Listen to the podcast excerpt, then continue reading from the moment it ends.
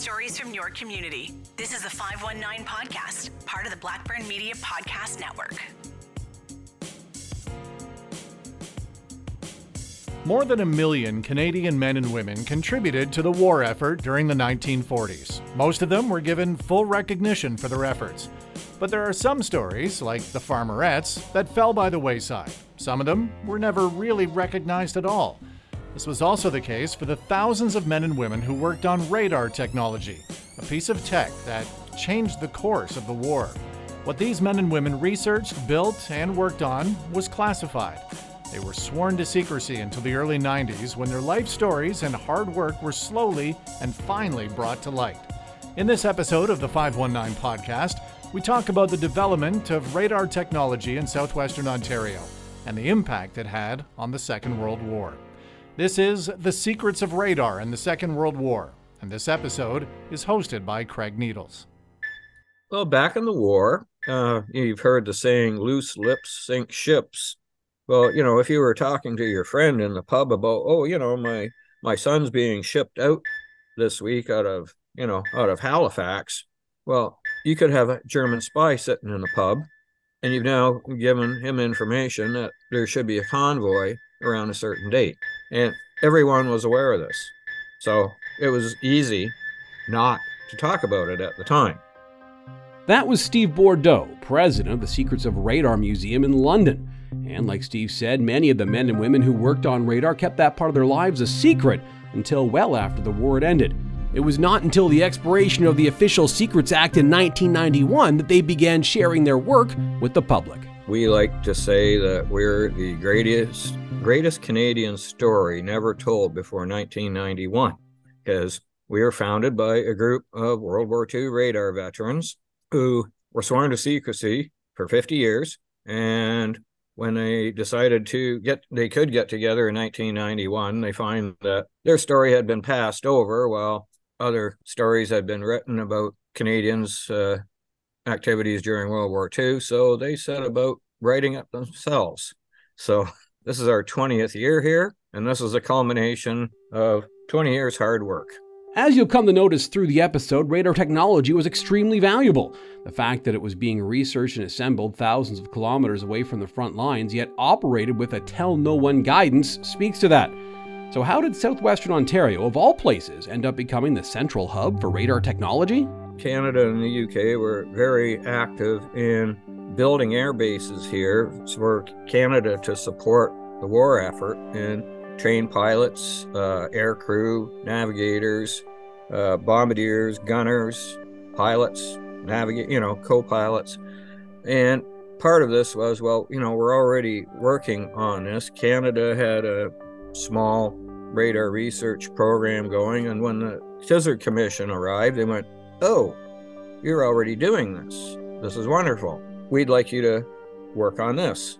We need you to develop it, get it into production, and build radar sets. All top secret. So, you know, uh, none of this is really available until after 1991, and even then it's uh, difficult to find a lot of this information. Canada was to provide training to produce airmen for the war effort.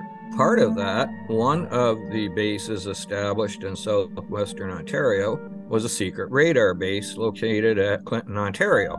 And that's where the rubber hit the road. All the scientific research being done came together at Clinton, and they trained our Air Force personnel on the use of radar equipment. Radar, meaning radio direction, finding, and ranging, worked by transmitting a radio signal, bouncing it off an aircraft, and receiving the signal back. Using that signal, radar technologists could determine where an aircraft is, the height and speed at which it was flying, as well as the number of aircrafts in a certain area. The technology was used by the Allies to track both enemy aircraft and their own. There's a system that the UK had set up. It was a universal defense system using radar, and all the information they gleaned from the radars, from ground observers, and anyone else in the observer corps was all fed into a central processing room called a plotting room. And from there, they would actually plot the movements of the aircraft on huge maps. And that gave the observers, who were the officers, a live picture of what was transpiring during that raid. So not only could they track the enemy aircraft, they could track the friendlies and they knew the status of each aircraft. And the premise of the system was to keep the UK fighters on the ground for as long as possible and then send them up to intercept the raids as they were coming in. And this was very successful. The Royal Air Force Base in Clinton was North America's very first radar training school. Men and women were recruited from all over the country and sent to that secret radar base to learn and train on how to use and build radar systems. They would go on to become radar mechanics, operators, teachers, physicists, researchers, and manufacturers. So they had to start recruiting. And, the basic premise was well, we're looking for men good in science and mathematics. And this would be for duty behind the line. And you wouldn't be on the front lines. So, and that's all we can tell you right now. So you would have to sign up on good faith, and then you would be sent to there were 13 universities in Canada who were doing crash courses in basic electronics. So you would be sent to one of these universities. Western was one of them. And these airmen would, if they passed this course, then they were sent to Clinton for radar training. And that's when they were sworn to secrecy. It, it was all volunteer in Canada. So during the, the first request for people was a thousand men capable of helping with radar. So the first bunch were actually recruited from institutions of higher knowledge, as well as a lot of people don't know that with amateur radio, you can easily communicate with Europe. And you have to have a basic understanding of radio theory. And these guys, when the war broke out, all amateur radio licenses in Canada were suspended. So here these guys twiddling their thumbs are, thumbs are rather frustrated. And the Air Force has this list of amateur radio operators. So they went around knocking on doors. The first uh, group of a thousand up to a hundred of them were actually amateur radio operators.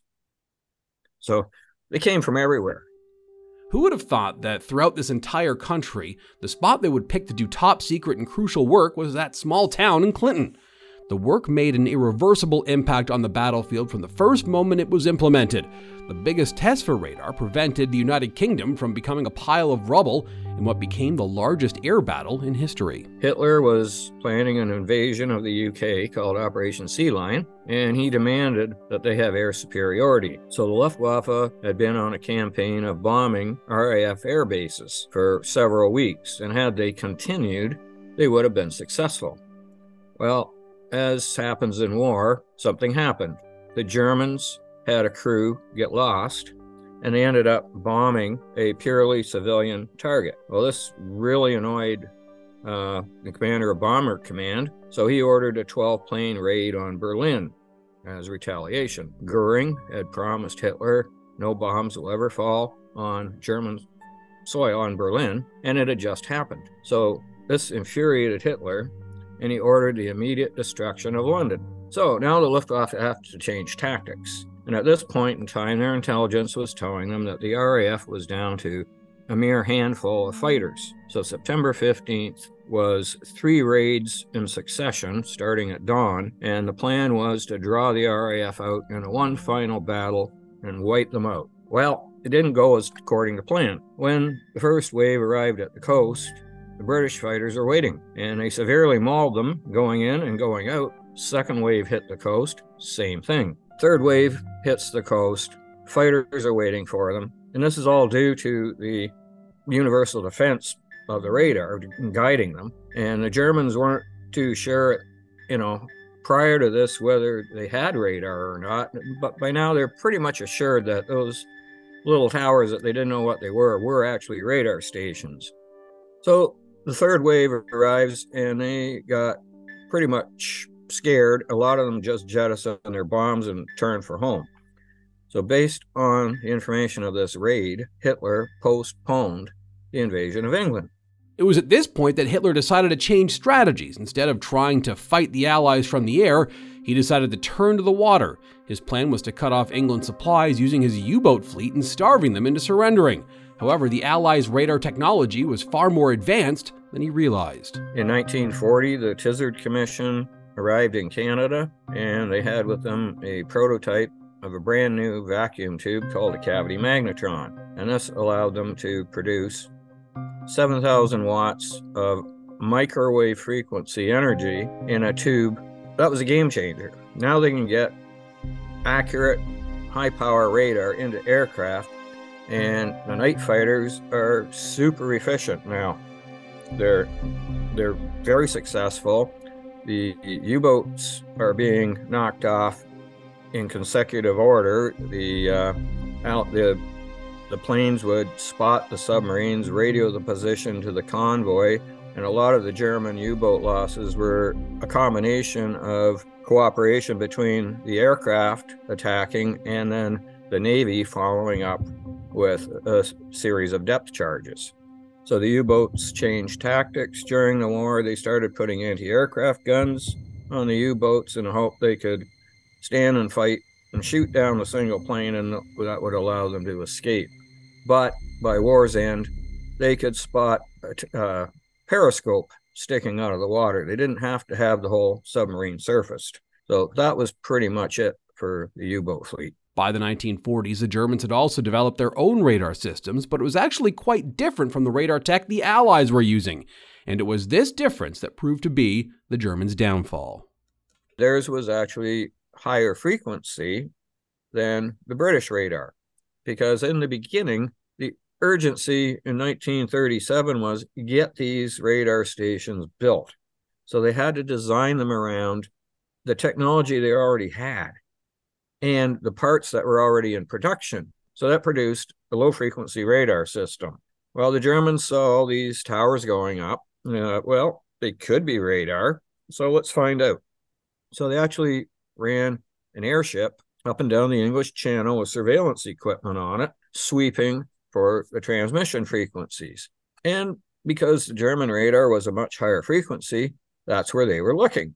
They never found anything. So they dismissed these early stations as they must be some type of commercial broadcast that we don't know what they are. So they just didn't pay any attention to them. Well, when the Battle of Britain got started, they go, those have to be radar. so then they tried taking them out. Uh, it's very difficult to bomb a radar tower because you actually have to hit the tower itself to knock it down. Uh, they succeeded in knocking one off the air, but was only out for about an hour. They were very fragmented in their military because the Army didn't talk to the Air Force, who didn't talk to the Navy, all very vertical, and information was power. So you didn't share any important information with other factions because it would diminish your standing in the ranks as far as Hitler was concerned. So they're all very guarded on what they would do. So radar was only really used for things like, yes, they could track aircraft with it, but they didn't have a universal reporting system like the UK did. So by the time they transferred the information to someone who got it to the Luftwaffe, who managed to scramble some fighters, the raid was over in a lot of cases. So so yes, they did have radar, and it was uh, fairly well advanced. But by the time the cavity magnetron came along, the Allies' radar was leaps and bounds ahead of them. Over the years, Steve has met with many Cold War and Second World War veterans. He's heard the stories through the trials and dangers they've gone through. One is the story of Charlie Young, a paratrooper and radar mechanic. He was trained at Clinton. He was also trained in combat, and he was also trained in parachute jumping.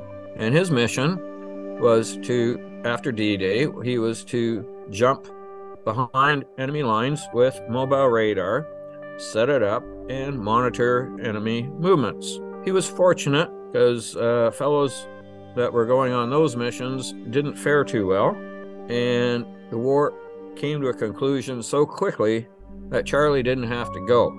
He was bitterly disappointed, but it probably saved his life if you didn't if you weren't killed in the jump or had your equipment damaged or whatever uh, you knew the germans were going to come looking for you so uh, yeah it was a it was a difficult task for those guys and there was fellows in north africa you know they they put up with malaria and all the neat things that go with it.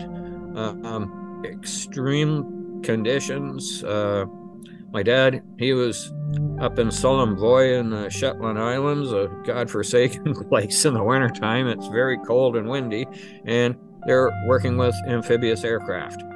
So it was it wouldn't have been fun. Like, okay, I'm from Canada, but this is cold. And while the men were deployed overseas, many Canadian women also played their part in the war effort. An all female division of the Royal Canadian Air Force was established in 1939. It was called the Women's Auxiliary Air Force. These women worked as radar monitors, clerks, telephone operators, and more. They were the eyes and ears for the men in the air. Pretty much their role was to be trained on radar and be the radar operators. Uh, they would also have women who were called plotters they would take the information and they would actually put it on markers and put it on the map. And they would move them in real time as they got oper- updates from the radar uh, operator. They tracked the not only enemy planes but the uh, friendlies as well, so they knew what was going on at all times. By 1943, all the air stations, all the radar bases in the UK were pretty much dominated by women. You would think that with the sheer number of people involved in the development of radar technology, the public would be well versed in its history. But now, over three decades later, many of the stories are still undiscovered.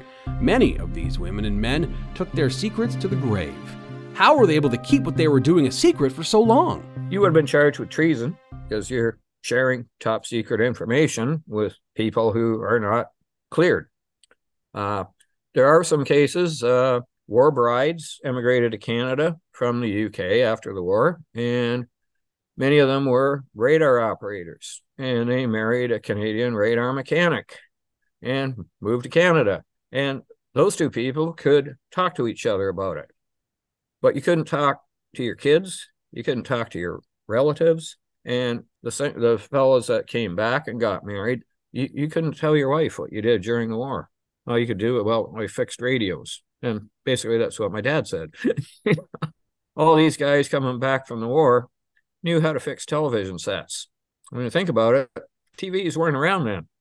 So that's a mystery. Finding information about Ontario's involvement in radar was nearly impossible up until 1991, but slowly a collection of stories began to form. Well, they started having uh, reunions, and getting together and then you know they had radar reunions and then they they started talking and people went to ottawa to under you know the freedom of information act. They were looking at what material that was there and found that there was still very little. So they set about writing their own story. In fact we have a book here which is compiled by the veterans themselves of everyone they could think of that was in the radar program from 1940 to 45 the secret work that these men and women were doing in Clinton changed the scientific and technological trajectory of the 20th century. Radar technology plays a ubiquitous role in our lives, one that we're not even aware of in a lot of cases. Radar is used in air travel, weather forecasting, law enforcement, navigation, and so much more. The secret history of radar in southwestern Ontario is one of bravery and sacrifice. It's a little known piece of history that's due for the recognition it deserves because without these people who helped accomplish the dominance of radar, we might be looking at a much different world today.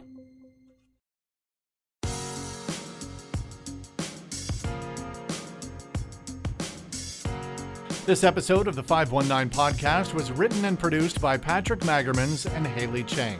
It was hosted by Craig Needles. The 519 podcast is a presentation of the Blackburn Media Podcast Network.